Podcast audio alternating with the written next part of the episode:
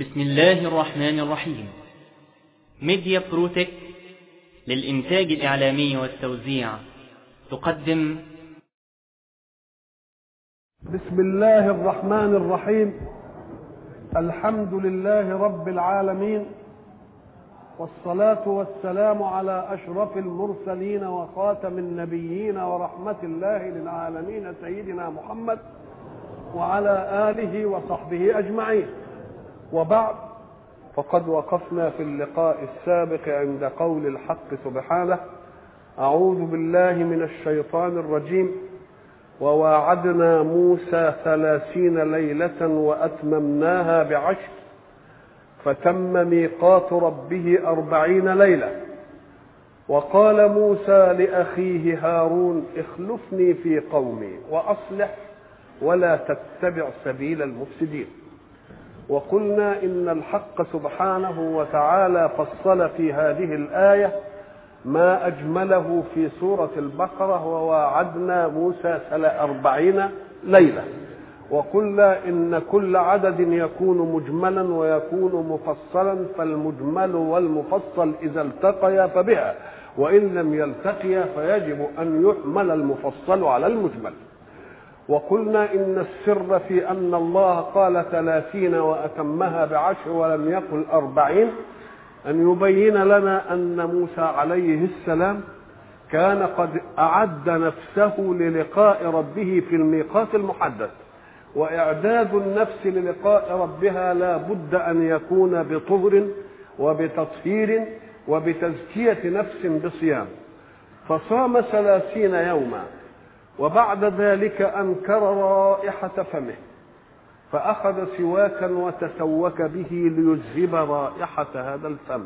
فقال الحق سبحانه له أما علمت يا موسى أن خلوف فم الصائم أطيب عند الله من ريح المسك وما دمت قد أزلت الخلوف وأنا أريد أن تقبل علي بريح المسك فزد عشرة أيام حتى يأتيك ذلك.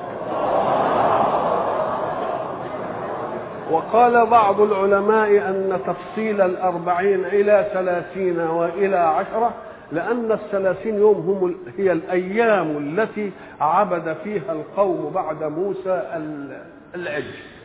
فكان ولا بد أن يترك فترة من هذه الفترات حتى يميز الله الخبيث من الطيب. قال موسى لهارون اخلفني في قومي. قلنا إن قوله لأخيه ترقيق ولأخيه هارون الذي طلبه من الله ليشد به ازرا كل ذلك تطمين على أنه سيكون معه في مهمته. لكن قول الله اخلفني معناها أن المهمة كانت لموسى. فلما ذهب موسى لميقات ربه كان ولا بد أن يوجد خليفة هو مين؟ هارون مع أن هارون شريك في الرسالة. فكيف يكون الشريك في الرسالة خليفة لشريكه؟ نقول له لا هما الاثنين رسول رب العالمين. ولكن لكل منهما حظ. فإذا ما بقي هارون فليبق هارون في نصيبه الأصلي. والنصيب الذي كان موسى يكون هارون خليفة فيه. اخلفني في قوم وأصلح ادي أمر. ولا تتبع سبيل المفسدين ادي نهي فهنا أمر ونهي. أصلح ولا تتبع. إحنا قلنا إن كل تكاليف الحق سبحانه وتعالى محصورة في افعل كذا ولا تفعل كذا. ولا يقول الحق للمكلفين افعلوا كذا إلا إذا كانوا صالحين للفعل ولعدم الفعل. وإن قال لهم لا تفعلوا فلا بد أن يكونوا صالحين أيضا للفعل وعدم الفعل. ولذلك قلنا إن الله ركز كل التكليف في مسألة آدم في الجنة. فقال كل الجنة دي ولا تقرب هذه الشجرة. يبقى أدي أدي افعل ولا ولا تفعل. أصلح ولا تتبع سبيل المفسدين. كلمة أصلح تستلزم أنه يبقي الصالح على صلاحه فلا يفسده. وإن شاء أن يزيد فيه صلاحا فليفعل. ولا تفسد هو قال له ولا تفسد ولا ولا تتبع سبيل المفسدين. ما يقولوش ولا تفسد لأنه نبي لا يتأتى منه الإيه؟ الإفساد. ولكنه أعلمه أنه ستقوم فتنة بعده. فكأن موسى كان على إيه؟ على إلهام بأن سيحدث. فقصارى ما يطلبه الا يتبع مين؟ سبيل. ولذلك هيجي يقول إن يعني خشيت أن تقول فرقت بيني وأن القوم كادوا يقتلونني يبقى عمل أكثر ما إيه؟ ما ينبغي. أصلح ولا تتبع سبيل المفسدين. ولما جاء موسى لميقاتنا جاء موسى لميقاتنا جاء للميقات. ما هو الميقات اولا؟ الميقات هو الوقت الذي يعد لعمل من الأعمال اللي إحنا بنسميه وقت العمل. وغلب على أشياء في الإسلام كمواقيت الحج. غلبت الكلمة دي على مواقيت الإيه؟ الحج. يبقى الميقات هو وقت لأداء عمل. ونحن نعلم أن كل عمل حدث وكل حدث يتطلب أمرين. يظرف فيهما يعني يكونان ظرفا له. فكل حدث لا بد له من مكان يحدث فيه. وله زمان يحدث فيه. اسمه ظرف ظرف الزمان وظرف المكان. إلا أن ظرف الزمان غير قار. يعني يجي الصبح ويجي الظهر والعصر والمغرب والعشاء لكن ظرف المكان قار وإيه؟ وساكت هنا المواقيت إما أن يتحكم فيها الزمان وإما أن يتحكم فيها المكان وإما أن يتحكم فيها الزمان والمكان معا. فإذا أخذنا المواقيت على أنها زمن كل فعل نيجي نقول مثلا الصوم له زمن. يبقى اللي بيتحكم في الصوم الزمن ولكنه في أي مكان يكون. يبقى ده اسمه إيه؟ اللي تحكم في الميقات هنا إيه؟ الزمن. طب صيام عرفة. الصيام مش الوقوف. صيام عرفة يتحكم فيه أيضا الزمان لأنه لازم عرفة. ولكن المكان مختلف. اللي قاعد في أي حتة يصوم يوم إيه؟ ولكن الوقوف بعرفة. آه. مكان وزمان. مكان وزمان. طب مواقيت الحج اللي إحنا بنحرم عنده يتحكم فيها الزمان أم المكان؟ إنما يتحكم فيها المكان. لا تمر من هذا المكان إلا وأنت محرم. مررت الظهر مررت العصر مررت في أي وقت يبقى يبقى اذا الميقات هو هو الميعاد أو الزمن الذي يحدد للفعل. وله أيضا شريك لمكان. مرة يتحكم الزمان مرة يتحكم المكان مرة يتحكم إيه؟ يتحكم معا جاء موسى لميقاتنا المضروب له اللي هو أربعين إيه؟ طب إذا جاء للميقات ولا جاء في الميقات؟ ما دام ظرف يبقى جاء في الميقات لكن اللام تأتي بمعنى إيه؟ عند. ولما جاء موسى عند إيه؟ عند حلول ميقاتنا ووجود اللام بمعنى عند كثير في القرآن. أقم الصلاة مثلا إيه لدلوك الشمس. دلوكها يعني ساعة ما الزوال يجي كده ويميل ابتدي إلى إيه؟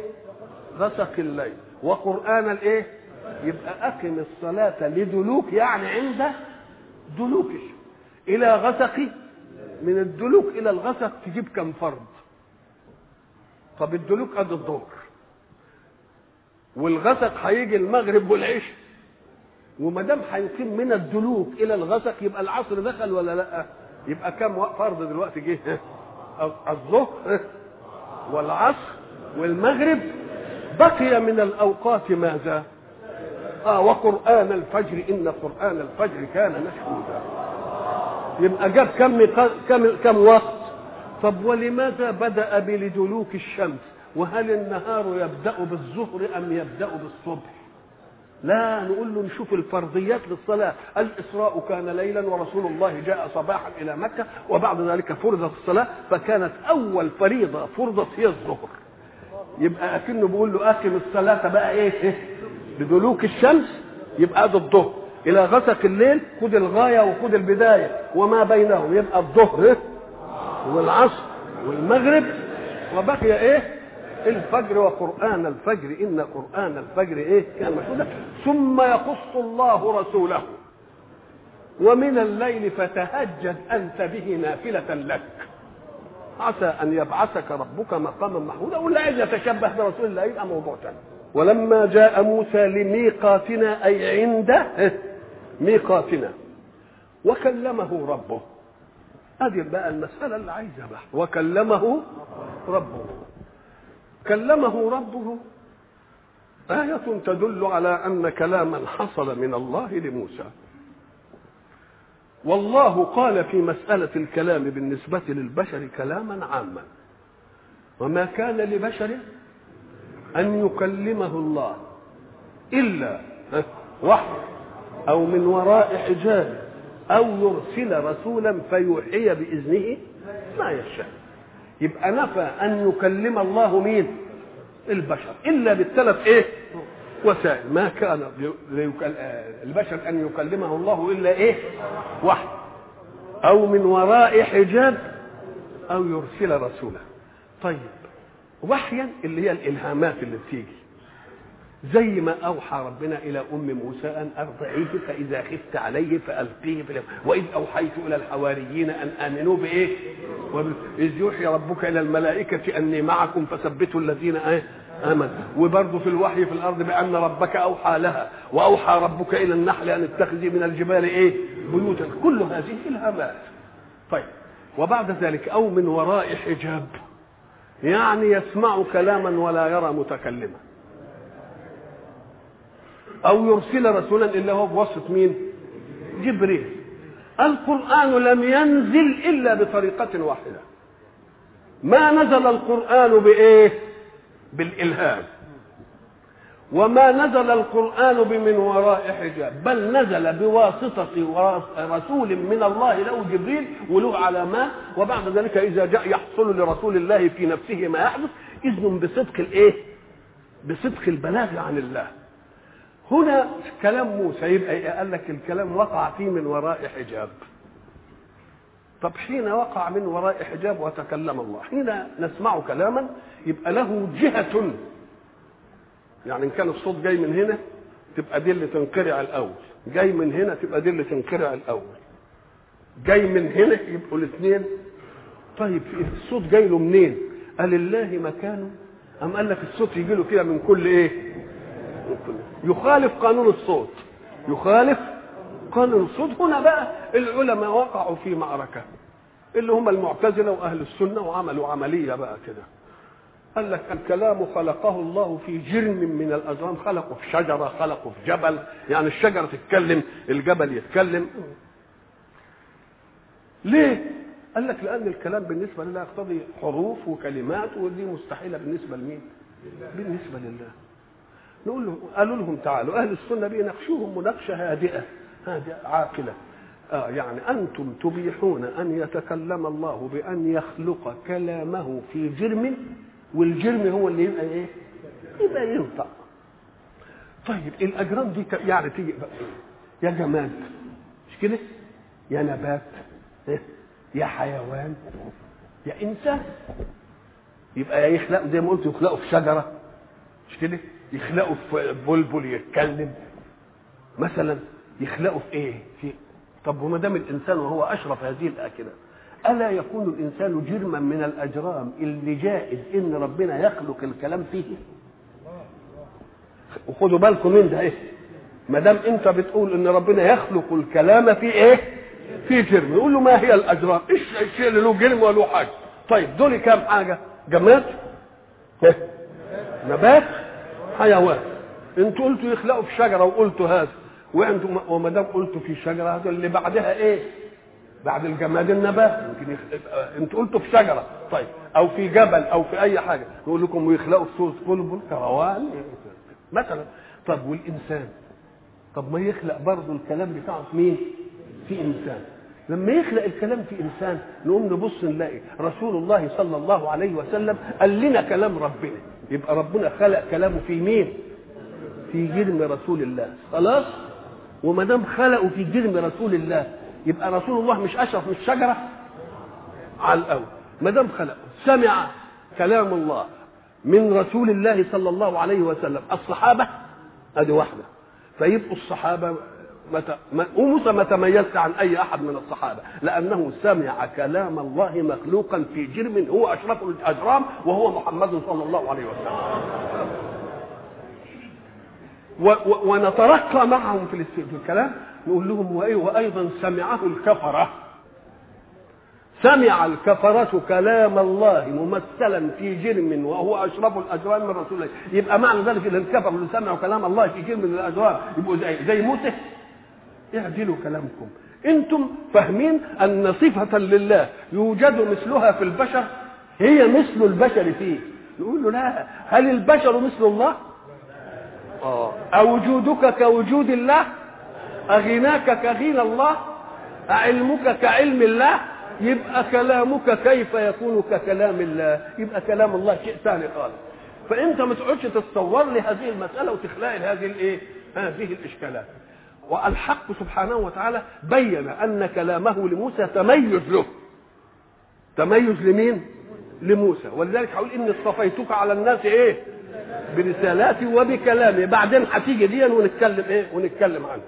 اذا فلا وجه لوقوف العلماء ويجب أن نأخذ كل وصف يوجد في البشر ويوجد مثله في الله أو يقول الله عنه زي استوى وجلس وجه ويد نقول له اسمع خذ كل ذلك لكن في إطار ليس كمثله شيء.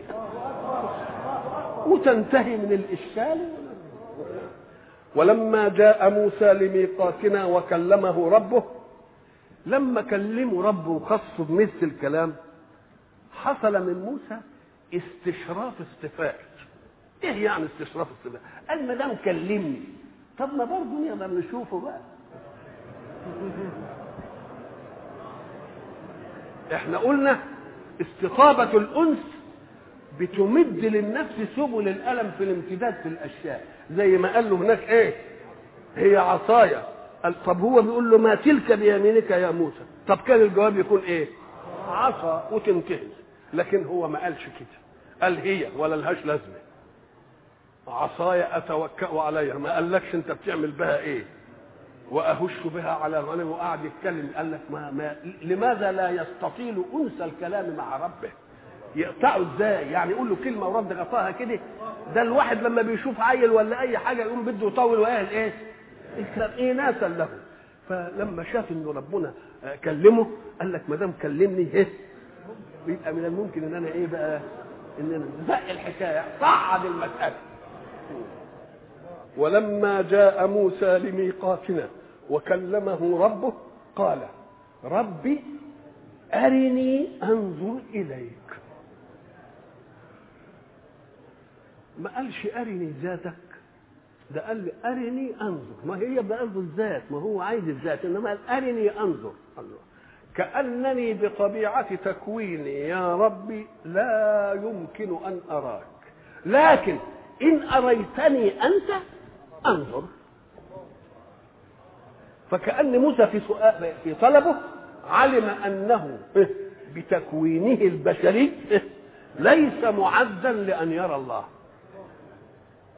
وما دام مش معد لأن يرى الله فقدم لطلبه قال له إيه؟ قال له إن أريتني أشوف إنما ما أرتنيش يبقى يبقى عايز خرق نظام ولا مش خرق نظام؟ يبقى عايز خرق نظام يبقى اذا أول من أول الأمر موسى أعلن أنه بطبيعة تكوينه لا يمكن أن يرى ربه. ليه لا يمكن أن يرى ربه؟ أم قال لك لأن التكوين الأعلى يجي التكوين الأدنى ما يقواش عليه. ده حتى في الوحي والكلام ما خلاش ربنا يكلم الناس كده يعني. بل لابد أن يصطفي من الملائكة رسلا هذه مرحلة. وبعدين يصطفي من البشر رسل. وبعدين يقولوا للناس. ليه؟ أم قال لك لأن الطاقة الكمالية العليا الخالقة ما يمكنش يقدر إيه؟ ينفعل لها المخلوق ولذلك إحنا قلنا زمان إن إحنا في صناعات البشر بنستعمل هذه الطريقة إذا كنا مثلا في بيت وعايزين ننام بالليل الواحد وهو نائم بالليل عرضة أن يستيقظ لأي شيء فإذا إذا كانت الدنيا ظلمة يمكن يا يحطم الأشياء اللي هي أقل منه يا تحطم الأشياء اللي هي إيه؟ أكثر منه. إن اصطدم ببتاع كده يكسرها إن اصطدم بدولاب ولا بحيطة تكسره. يعني اذا يقوم يعمل إيه؟ يقوم يبقي في البيت شيء من النور ضئيل. عشان يستفيد من سكون الليل وظلمته. ما يخليش النور كله. يقوم يعمل اللي إحنا بنسميها إيه؟ الوناسة. الوناسة دي عايزينها قوة شمعتين ولا خمسة شمعة ولا بتاع. يقدر يركبها على قوة البيت. مش ممكن لأنها لو اتحطت على قوة البيت تنحرق على طول. يقوم يعمل إيه؟ آه اللي بيسموه ال transformer اللي ياخد من القوي ويدي للإيه؟ إذا إذا كانت صناعة البشر الضعيف ما ياخدش من القوي إلا بواسطة. يبقى إذا لا يمكن أن يتلقى خلق الله عن الله إلا بواسطة. فكانت الواسطة من البشر اصطفاء ومن الملائكة اصطفاء مش كل ملك حتى يقدر على العملية دي. الله يصطفي من الملائكة إيه؟ رسلا ومن الناس. فمصطفى من الملائكة يعطي لمصطفى من البشر وبعد ذلك يعطي المصطفى من البشر للمين؟ للبشر. كذلك الرؤية. الرؤية ولذلك هتبان لنا حينما يعطي الله الدليل على أنه خلقكم لا على هيئة أن تروا الآن. ولكن أما تيجوا في الآخرة وتعدوا إعداد آخر من الممكن انكم إيه وجوه يومئذ إيه إلى ربها وبعد ذلك يقول في الكافي انهم عن ربهم يومئذ لمحجوبون. فلو كان الكل المؤمن والعاصي محجوب لا يرى الله لاستوى المؤمن والعاصي في هذه المسألة. يبقى ما دام الكافر محجوب يبقى غير الكافر إيه؟ يبقى غير محجوب ويرى إيه؟ موسى لما قال ارني انظر اليك قال الحق لن تراني. إحنا بيقولوا لنا في لن انها تأبيدية يعني تأبد المستقبل. إذا قال لن يحدث كذا يبقى ما يحصلش أبدا أبدا. أم قال لك يبقى معنى ذلك إن لن تراني يبقى موسى لا هيشوفه لا في الدنيا؟ ولا في الآخرة. قول له ومن قال أن زمن الآخرة هو زمن الدنيا؟ دي زمن ودي إيه؟ زمن يوم تبدل الأرض غير الأرض والسماوات وبرزوا لله الواحد الإيه وهنبقى شكل تاني وخلق آخر. هنبقى خلق آخر. بناكل وإنما ما يحصلش منا فضلات. مثلا الأشياء اللي ربنا بيعملها إنها خلق إيه؟ خلق جديد. يبقى ما دام هيبقى يبقى لن تأبيدها للإضافي أي بالنسبة لمين؟ بالنسبة للدنيا. لن تراني. ما قالش كده بده يعلل له عدم الرؤية. يعلل له إيه؟ قال لك يعلله بعملية واقعية. قال له لن تراني ولكن عشان أطمنك إنك أنت مش مخلوق علشان تراني انظر إلى الجبل. والجبل مفهوم مفروض فيه إيه؟ الصلابة والقوة والثبات والتماسك. خلاص كده؟ فإن استقر مكانه يبقى ممكن تشوفني فلما تجلى ربه للجبل جعله دكا. الجبل اللي بحكم الواقع وبحكم العقل والمنطق أقوى من التكوين الإنسان وأصلب منه وأشد. لما تجلى له ربه إيه اللي حصل؟ اندك. هو معنى اندك الدك هو الضغط على شيء من أعلى ليسوى بشيء أسفل منه. يعني حاجة على الأرض كده تضغط عليها عشان إيه؟ تندك. آه كلا إذا دكت الأرض إيه؟ دكا إيه؟ دكا. فإذا جاء وعد ربي جعله إيه؟ على السد يجعله دكاء كده. طيب. فإن استقر مكانه فسوف تراني. فلما تجلى ربه للجبل جعله دكا إحنا عايزين نشوف بقى فلما تجلى ربه للجبل يبقى الله تجلى على خلق من خلقه ولا ما تجلاش؟ يبقى ثبت أن الله يتجلى على خلقه ولكن المتجلى عليه. أيقدر على هذا التجلي أو لا يقدر؟ فإن أقدره الله يقدر الجبل اللي هو الأصلب لما تجلى له ربه إيه؟ اندك يبقى إذا من الممكن أن يتجلى الله على بعض خلقه. ولكن المهم المستقبل للتجلي. يقوى أو لا يقوى؟ يبقى طبيعة موسى ما تقواش. بدليل اللي أقوى منه ما إيه؟ وبعد ذلك أراد الله أن يلفتنا لفتة تصاعدية. أم لما تجلى ربه للجبل جعله دكا خر موسى صعقا. والله إذا كان موسى قد صعق لرؤية المتجلى عليه فكيف لو رأى المتجلي إزاي آه مش نعم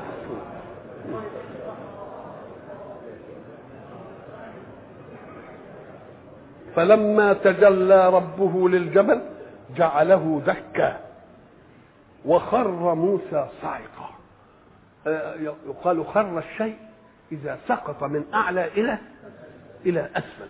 الآية القرآنية ويخرون إيه؟ للأذقان يبكون. وسيدنا داود آه، إذ تصور آه، حكاية المحراب. وهل أتاك نبأ الخصم؟ إذ تصوروا المحراب دخلوا على داود إيه؟ ففزع منهم. قالوا لا تقسمان إلى آخر الآية. وظن داود أنما فتناه آه، فاستغفر ربه وخر راكعا وأناب. وخر موسى صعقا صعق تطلق ويراد بها الوفاة. صعقة عليا تذهب حياته. فصعق من في السماوات ومن في الأرض ثم نفخ فيه أخرى فإذا هم يبقى إذا النفخة بتاعت الأولى اللي صعق منها يعني ماتوا كلهم. طيب وبعدين فلما أفاق هنا دلت على أن الصعقة مش هي الصعقة دي كان. يبقى الصعقة مرة توجد إيه؟ للإماتة ومرة توجد للإغماء الطويلة. وخر موسى صعقا فلما أفاق أفاق من الصعقة. والإفاقة من الصعقة تعطيه إفاقة تانية إن العملية اللي طلبها دي ما كانتش إيه؟ ما كانتش صح. يعني يقول لك فلان فاق لنفسه. يبقى الفاق حاجتين اتنين افاك من الغشه اللي حصلت له من الصعقة وما دام افاك من الصعقة يقول له أنا انصعقت ليه؟ ده لرؤيه اللي إحنا قلناه ده المتجلى عليه يبقى فكيف المتجلي؟ يبقى العملية ما كانش إيه؟ ما كانش صح إن أنا أسأل ربنا ما ليس لي به إيه؟ ما ليس لي به علم فلما أفاق قال سبحانك. ساعة ما تسمع كلمة سبحانك اعرف أنها يراد بها التنزيه للحدث الذي نحن بصدده تنزيها لك أن يراك مخلوقك. تنزيها لك أن يراك إيه مخلوق. ليه؟ لأن الرؤية قدرة بصر على مرئي. معنى رأيت الشيء تبقى قدرة بصر على إيه؟ فلو ان إحنا بالشكل اللي إحنا مخلوقين فيه دي ورأينا الله بالقانون المعمول للضوء وعينينا إلى آخره يبقى قدرت أبصارنا على مين؟ على ربنا. والمقدور لا ينقلب قادرا والقادر لا ينقلب مقدورا. فلما أفاق قال سبحانك تبت إليك. تب إليه من إيه؟ من أنه سأله ما ليس له إيه؟ ولأنه هو ما وقفش في التجليات المخالفة لنماويس الكون لحد ما يعطيه ربنا بدون أن يسأل. طب هو كلمك ما إيه؟ ما تصعدش المسألة بقى وتقول له طب شوفني نفسك. وتخلي المسائل فيوضات كلها بقى. نعم. يعني فيض وجود لا بذل إيه؟ لا بذل مجهود. يعني أنا لم أصنع ذلك لأن إيماني فيه. وأنا أول المؤمنين بأن ذاتك لا يقدر مخلوق ان أن يراها ويدركها. قال يا موسى بالله لما يطلب هو كلمه وبعدين طلب انه يراه وحصل اللي حصل ده يبقى فيها برضه انكسار لخاطر مين؟ لخاطر موسى. بدليل قال له سبحانك وأنا تبت وأنا مش عارف إيه. أم قال له لا تلتفت إلى ما منعتك ولكن انظر إلى ما أعطيتك بقى. يبقى لما انت تشوف حاجة منعها منك ربنا ما تنظرش إلى المنع. شوفوا اداك إيه؟ يا موسى إني اصطفيتك على الناس برسالاتي وبكلامي فخذ ما آتيتك. يا موسى إيه؟ إني اصطفيتك على الاصطفاء استخلاف الصفوه وقوله على الناس يعني تعبير في دقة الأداء آه، لأن لو ما قالش لو قال اصطفيتك بس ولا قالش على الناس يبقى معناه اصطفاء عن مين؟ عن الملائكة نقول لا بس انت في دائرة مين؟ الاصطفاء البشري اني اصطفيتك على الناس برسالاتي وبكلامي واحد يقول الله طب ما اصطفى غيره من الرسل إن الله اصطفى إيه؟ آدم وكذا وكذا وكذا الله نقول له لا فيه فرق بين اصطفاء رسالة منفردة وبين اصطفاء في رسالة ومعها شيء زائد. إذا جيت لوال... عندك تلامذة كده وبعد ذلك اديت لواحد إيه؟ ألم مكافأة. وبعدين جيت اديت للتاني ألم ودواية فتبقى أنت اصطفيت الولد مش بالألم لا باجتماع ألم ودواية مع بعض. انت اديت ده ها؟ وده ألم ودواية تقول له يا واد أنا اصطفيتك واديتك الألم والإيه والدوايه تقول له اصطفيت ما الألم هنا. قال لا أنا جمعت لك بين ألم وإيه؟ يبقى الاصطفاء مش هنا بالرسالة فتقول لي ده جاب رسل واصطفاهم. تقول له لا ده اصطفاه بالرسالة زائد مين؟ زائد الكلام. اصطفيتك على الناس برسالاتي. وإحنا طبعا قلنا على رسالاتي دي مع أنها رسالة واحدة. هي في مجموعها إيه؟ رسالة واحدة. ولكن الرسالة اللي مثلا مع سيدنا رسول الله صلى الله عليه وسلم استمرت جزئياتها 23 سنة تنزل. يبقى هل من أول الأمر اداله الرساله كلها؟ ولا كل يوم بيجيب له إيه؟ فكأن كل نجم رسالة. أو كل باب من أبواب الخير رسالة. تبقى إيه؟ رسالات متعددة. أو أن رسالته جمعت رسالات السابقين. يا موسى إني اصطفيتك على الناس برسالاتي وبكلامي فخذ ما آتيتك وكن من الشاكرين. يعني ما تبصش إلى ما منعتك بقى. أنا اصطفيتك وعملت كده حقيقتك بقى إيه؟ تشكرني. اوعى تاخد على خاطرك يعني. ده أنا أستحق إنك أنت تشكرني لأن أنا عملت لك كذا وعملت كذا ولذلك يجب على الإنسان المؤمن حين يتلقى قضاء الله فيه أن ينظر دائما إلى ما بقي له من النعم لا إلى ما سلب عنه من النعم. يبص للي باقي ولذلك قال لك المؤمن المتفائل يعني مثلا يجيب الكوباية قال الكوباية نصها مية. فالمتفائل يقول لك إيه؟ نصف الكوبة ماء. طب والمتشائم يقول نصف الكوبة فارغ.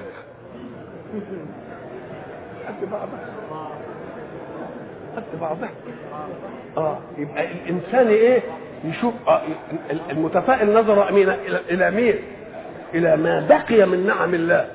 ولذلك ابن جعفر لما راح للخليفة الأموي في دمشق وبعدين وهو ماشي له من المدينة إلى إلى دمشق جرحت رجله. وطبعا ما فيش عناية ومشي وشمس وبتاع فعملت إيه؟ قحط زي ما إحنا نقول عملت غرغرين. فلما ذهبوا جابوا له الأطباء فقرروا قطع رجله. فلما جاءوا ليقطعوا رجله قال بعض الحاضرين التمسوا له مرقدا مرقد يعني بنتي إيه خليه إيه ما يحسش شوية بالألم. فقال لا فإني لا أريد أن أغفل عن ربي لحظة عين. قال أنا عايز لا بنت ولا طيب. فلما قطعوها أخذوها ليدفنوها. فقال هاتوها فجاء ومسكها. شوف بقى شوف رجولة الإيمان. اللهم إن كنت قد ابتليت في عضو فقد عافيت في أعضاء. أدي نظرة المؤمن. مش ينظر بس للي اتخذ منه لا ينظر إلى إيه؟ فكذلك المتقال قال له ما تنظرش إلى إني منعتك الرؤيا لا بص لإيه؟ إن اصطفيتك على الناس برسالاتي وبكلامي فخذ ما إيه؟ ما آتيتك وكن من الشاكرين. وكتبنا له في الألواح من كل شيء. كتبنا له في الألواح. ما هو الكتب؟ هو الرقم بقلم على ما يكتب عليه. من رق أو جلد أو عظم أو لخاف أو أي إيه؟ أو أي شيء. ربنا لما يقول وكتبنا ربنا ما زودش الكتابة بإيه؟ بنفسه. إن آية إيه في سورة ياسين؟ إنا نحن نحيي الموتى إيه؟ ونكتب ما قدموا. طب هو اللي بيكتب ما قدموا ولا إن رسلنا يكتبون؟ طب رسلنا هم اللي بيكتبوا. لكن الكتابة دي جاية من مين؟ جاية بالأمر من الله. ومره ينسب الأمر إلى أعلى وبعد ذلك ينسب إلى المباشر أو إلى الواسطة. إحنا ضربنا لذلك المثل في التوفي. الله يتوفى الأنفس. يتوفاكم ملك الموت. توفته رسلنا. مش عملية واحدة؟ ادي ربنا بيتوفى. ملك الموت يتوفى الرسل بيتوفى. قال لك لأن الامر الأعلى هو مين؟ وبعد ذلك أمر العريف من الملائكة على الملائكة والملائكة والعريف من الملائكة قال للملائكة إنما صدرت. هو القاضي حين يجلس ليحكم. يقول أنا حكمت. لا هي حكمت المحكمة ال- الش- الشخصية المعنوية مش الشخصية الذاتية. حكمت الايه؟ طب وحكمت المحكمة كده كلام مدافع ولا يقول لك بناء على المادة الكذا كذا. الله بناء على يبقى أنا مش اللي حكمت المادة هي اللي إيه؟ هي اللي حكمت. طب وهي المادة مين اللي وضعها؟ ها؟ طب ما هي لجنة قعدت توضع المواد ومين اللي قال لي للجنة دي من اللي فوضت المجلس أو ولي الأمر أو أو إلى آخره. يبقى إن ثبت الحكم يبقى. ولذلك الق- القانون يقول لك باسم الشعب أو باسم الدستوري ولكن المؤمن يقول في كل هذا بسم الله.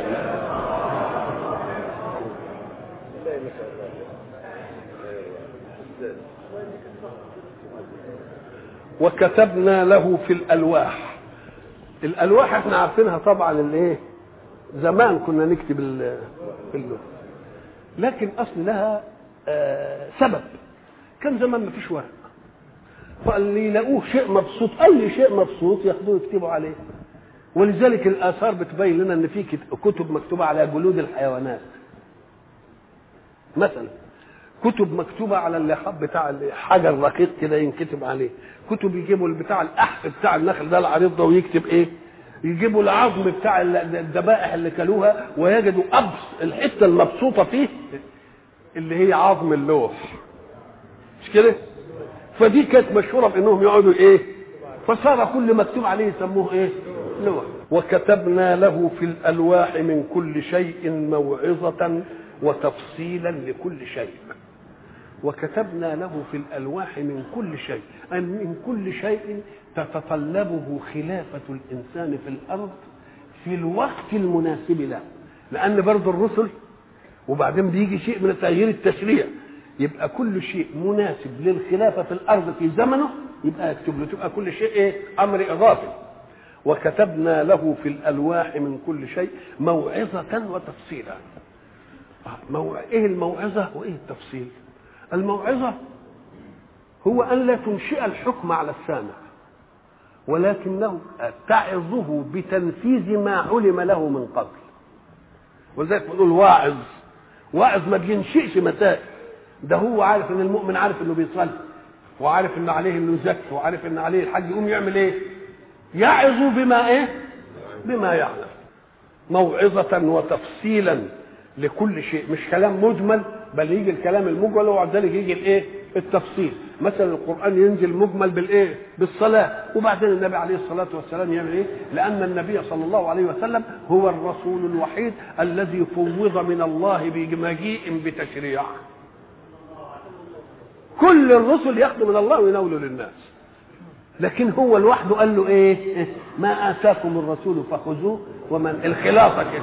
ما آتاكم الرسول فخذوه وما نهاكم عنه فانتهوا. ولذلك لما يجي يقول لك واحد إيه زي اللي بيقولوا دلوقتي يقول لك بزيادة عندنا كتاب الله. تقول له طب يا أخوان أنت صليت المغرب ثلاثة هاتها لي من كتاب الله جبتها منين دي؟ يقول لك ما هو الرسول عملها. قلنا الله يبقى اذا بقى لازم من الرسول.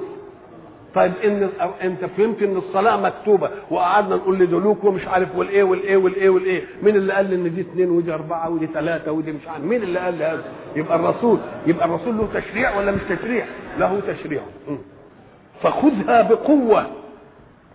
يعني خذ إيه؟ ما آتيناك أو خذ الألواح أو خذ الموعظة والتفصيل خذها بإيه؟ يعني أقبل عليها بقوة. إيه يعني أقبل عليها بقوة؟ قال لك أيوه لأن الإنسان حين يؤمر أمرا هذا الأمر قد يكون مخالفا لرتابة ما ألف. وحين ينهى نهيا هذا النهي يكون مخالفا لرتابة ما ألف.